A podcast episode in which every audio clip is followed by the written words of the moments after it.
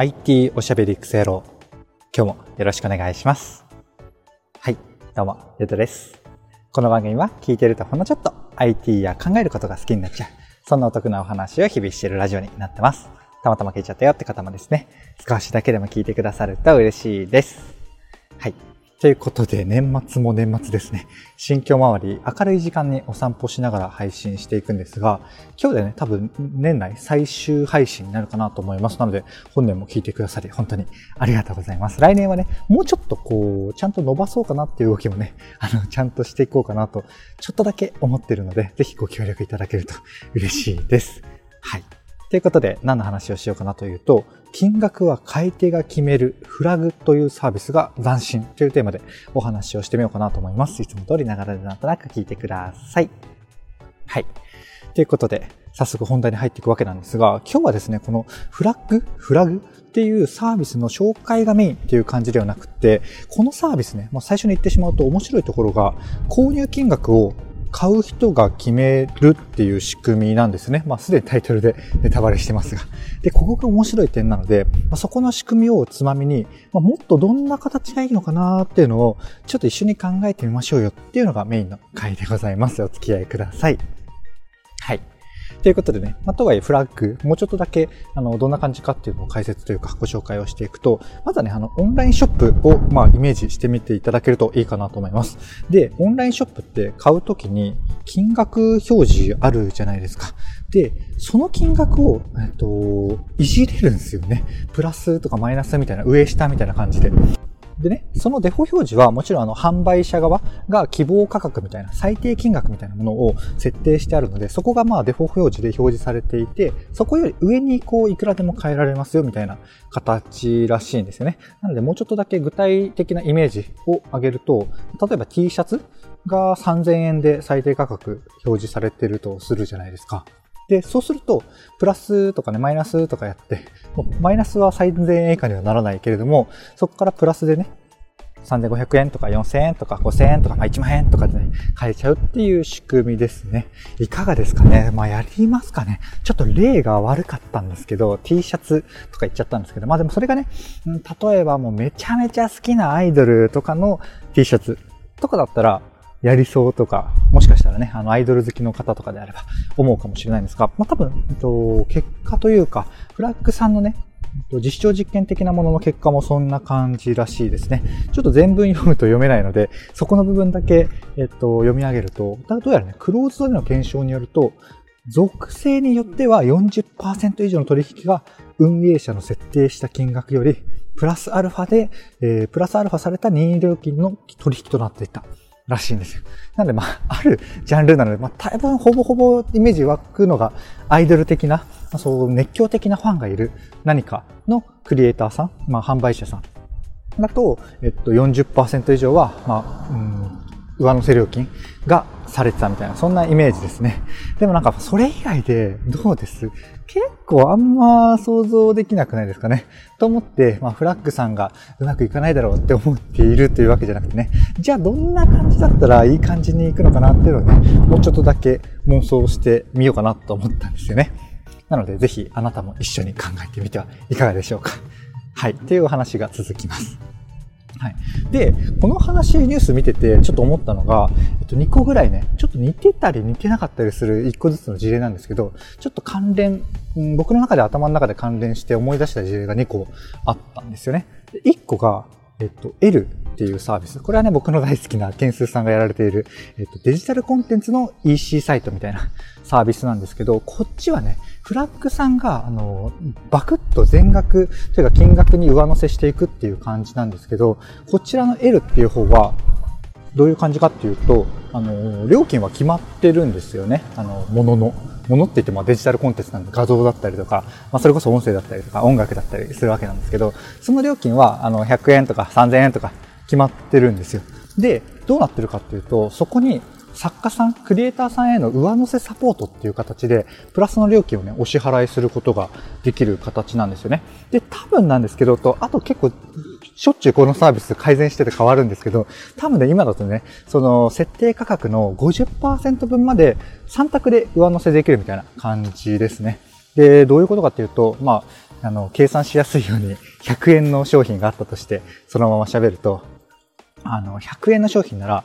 10円か20円か50円で上乗せできるみたいな3択なんですよね。コーヒーマークみたいなのがあったりとか、ビールマークがあったりとか、食事マークみたいな感じ。なので、ちょっとほんの気持ちを上乗せしますよみたいな感じで、え上乗せができて、コメントもかけて、で、なんか、そうやって上乗せすると、なんかこう、商品ページの方で、そのアイコンが、自分のアイコンが大きく出るよとか、そういうのね、もうめちゃめちゃいろいろ工夫されてたりするんですよね。まあでも一旦ここは説明というか、紹介までに留めておきます。はい。こんなちょっと類似というかね、上乗せするよっていうサービスの事例としては、L っていうものがありますよっていうお話ですね。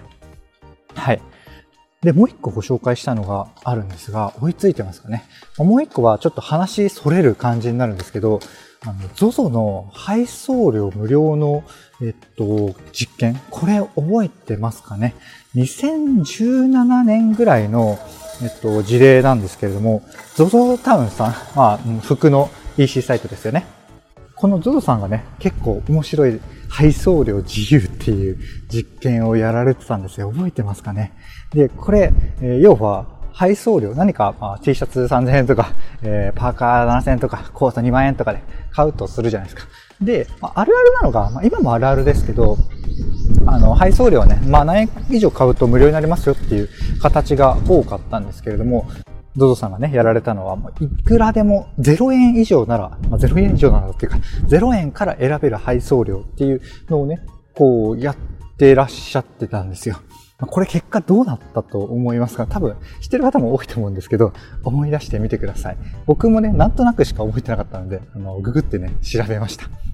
で、結果どうだったかっていうと、あの、やっぱね、無料選ぶ人やっぱ多いんですよね。43%の人が無料を選んだらしいんですよ。で、平均価格で言っても93円なんですよね。うん、全体の。で、うん、もう一度繰り返すと、まあ、43%、半数弱ぐらいが、まあ、配送料は無料っしょって、500円の買ってもね、3000円の買っても、安くてもね、通常を配する価格、あ、かかりそうな価格を買っても、まあ、無料の、あの、金額をね、選ぶ人が半数弱ぐらいいたと。で、えっ、ー、と、平均取っても93円なんですよね。これわかります？平均取ったところで、多分、成り立つ金額より全然安いんですよね。これなんかすごい面白いなと思って。だって、えっ、ー、と、郵便とか送ったりとか、なんか宅急便とか送ったら、もっとかかることわかりますよね。配送料自体が。でもなぜか僕ら、まあ、日本人なのかな？ちょっと他の EC サイトの攻め方がそういう形だったからかもしれないですけど、どうやらね、なぜか買う方の配送料は無料になるっしょっていうのが、どうしてもね、当たり前になっちゃってるんですよね。これが、うんと、さっきの上乗せと、まあ、真逆の感じで面白いなと思った事例だったので、ちょっと思い出したんですよね。で、ちなみに ZOZO さんは今どうやってるかっていうと、基本一律210円ですね。なんか、エクスプレス的な超買得みたいな感じにすると500いくらとかかかるんですけど、基本、えっと、配送料無料にならないんですよ。1万とか2万買っても。なので、一律210円っていう、その実験結果の93円よりは大きくして、ただまあまあ安く、で、まあ代わりに一律にしたみたいな。そんな形でね、多分ここ2、3年落ち落ち着いてるんじゃないですかね。これ結構面白くないですかね。で、これら2つ足す、まあ、フラッグさんの実験とかから、まあ、僕が何を言いたいかっていうと、何を言いたいかっていうか、なんでこう考えてたかっていうと、あの、これ何代、まあ、何の料金を、お支払いしてるのかなみたいなところが結構大事なのかなって思ったんですよね。で、フラッグさんであれば、うんと、まあ、こうまるっとね、金額、何代なのかよくわかんないけど、まるっと、なんとなく、ちょっと多めに払うとか、そういうようにしてるのがフラッグさんで、で、明確に、あの、作家のサポート、クリエイターさんのサポート、販売してる方のサポートになりますよって明記してるのが L っていうサービスで、で、まあ、明記してるけど払いたくないものっていうのが、あの、ZOZO のね、配送料の話なんですよね。うん、ちょっと複雑ですけどね。だからなんだろうな、まあ、作家さんのサポートが払いたくなるものだとしたら L が正解かもしれないし、まあ、逆にね、配送料だと、まあ、削らないといけない、見せない方がいいとか、いろいろあるんですけど、多分、この何を払いたくなるのかなっていうのを、うん、もっと突き詰めて考えると、いいのかなって思ったんですね。多分ジャンルによっては、ファン的なものであれば、やっぱりね、あの、あるもや、あるじゃない、L もやっているように、サポートかもしれないし、もしかしたらね、えー、っと、他のジャンルだったらもっと、こう、商品の内容の内訳だったりとか、そういうもので、こう、まあ、どこに払ってるのかっていうのが明確になると、もしかしたらもっと払ってくれるとか、まあ、そこにもうちょっと価値感じてるよとかもね、やりやすくなるのかなってもちょっと妄想したんですよね。はい。ちょっとね、僕の妄想も話しつつなんですけど、うん、結論、まあ僕もね、まあ見えてはないんですよ。で、もう最後にね、もうちょっと僕のジャストアイディアをあの紹介してみるので、それをつまみにね、ぜひあなたもこれ聞いた後とか、まあもろもろね、年末年始暇な時にちょっと思考実験遊んでみてはいかがでしょうか。っていうのをね、あの話して終わろうかなと思います。で、僕のジャストアイディアは、どちらかというと、やっぱ L 寄りのアイディアですね。全然詰まってないので、あの、荒探ししようと思ったら、僕も自分でね、一瞬で荒が出るぐらいの、あの、ジャストアイデアなんですけど、あくまでね、ジャストアイデアなので、ぜひつまみにしてくださいっていうところでございます。で、僕が考えたところ、まあ、内訳の話はしたんですけど、まあ、それはそれとして別の角度からちょっとね、考えてみたんですよね。で、結論どんな形かっていうのをジャストアイデアとして提示するかっていうと、あのー、価格をね、購入希望者が入力、もうゼロベースでしちゃえばいいんじゃないかなってちょっと思ったんですよね。なので見た目で言うとちょっとフラッグよりか、フラッグはあの最低価格みたいなのが表示された上で、そこより上にできますよっていうところなんですけど、僕がちょっと思ったのは、もはや期待値を自分でゼロベースで入力しちゃうっていうやつですね。あ、の、だから、あの、クリエイターさんがいくらで売りたいかを、まあ、完全無視して、これ5000円だなと思ったら5000円って入力してもらうみたいな、そんな形です。で、それ入力したときに、えー、っと、販売者が希望している価格？よりも、金額が大きいときに、その、ちょっと L の寄りになるんですけど、丸パーセントが、まあ、何パーセントが販売者へのサポートになりますみたいな表示が出て、で、その記入した金額によってそのパーセンテージが変わりますよみたいな、そんなイメージですね。どうですかね？まあでもこれどほぼ L の改善みたいな感じになっちゃうかな。まあでも、そんな感じを考えてました。まあより小さい時はね、どうしようかなと思ったんですけど、もうその時点で期待している価格より高いのは間違いないじゃないですか。なので、まあ、思ったより高いから、まあ、買わないのが、うん、買わない方がいいんじゃないかなと、も思うレベルなんですけど、まあでもね、ごめんなさい、もっと高いですみたいなお茶目出して、金額、希望金額、最低価格みたいなものを出すってのもありかなって思った次第でございます。あなたもぜひ考えてみてはいかがでしょうか。はい。ということで、今回の配信は以上なんですが、いかがでしたでしょうか？こんな感じでね、僕の配信では Web とかアプリとか、テクノロジー的なテーマを題材にしつつですね、どちらかというとセットでお話しする僕の感想だったりとか、周辺の知識だったりとか、そこから考えた妄想の話、そちらがメインの番組となっております。ちょっとでもね、良かったかなとか、役に立つなと思ってくださった方、もしもしいらっしゃいましたら、いいねとかフォローとかね、コメントやレターをいただけると嬉しいです。Apple Podcast のレビューとかね、Spotify のレビューもいつでもお待ちしてますので、ぜひお手間かもしれないんですが、ご記入いただけると嬉しいです。はい。ということで、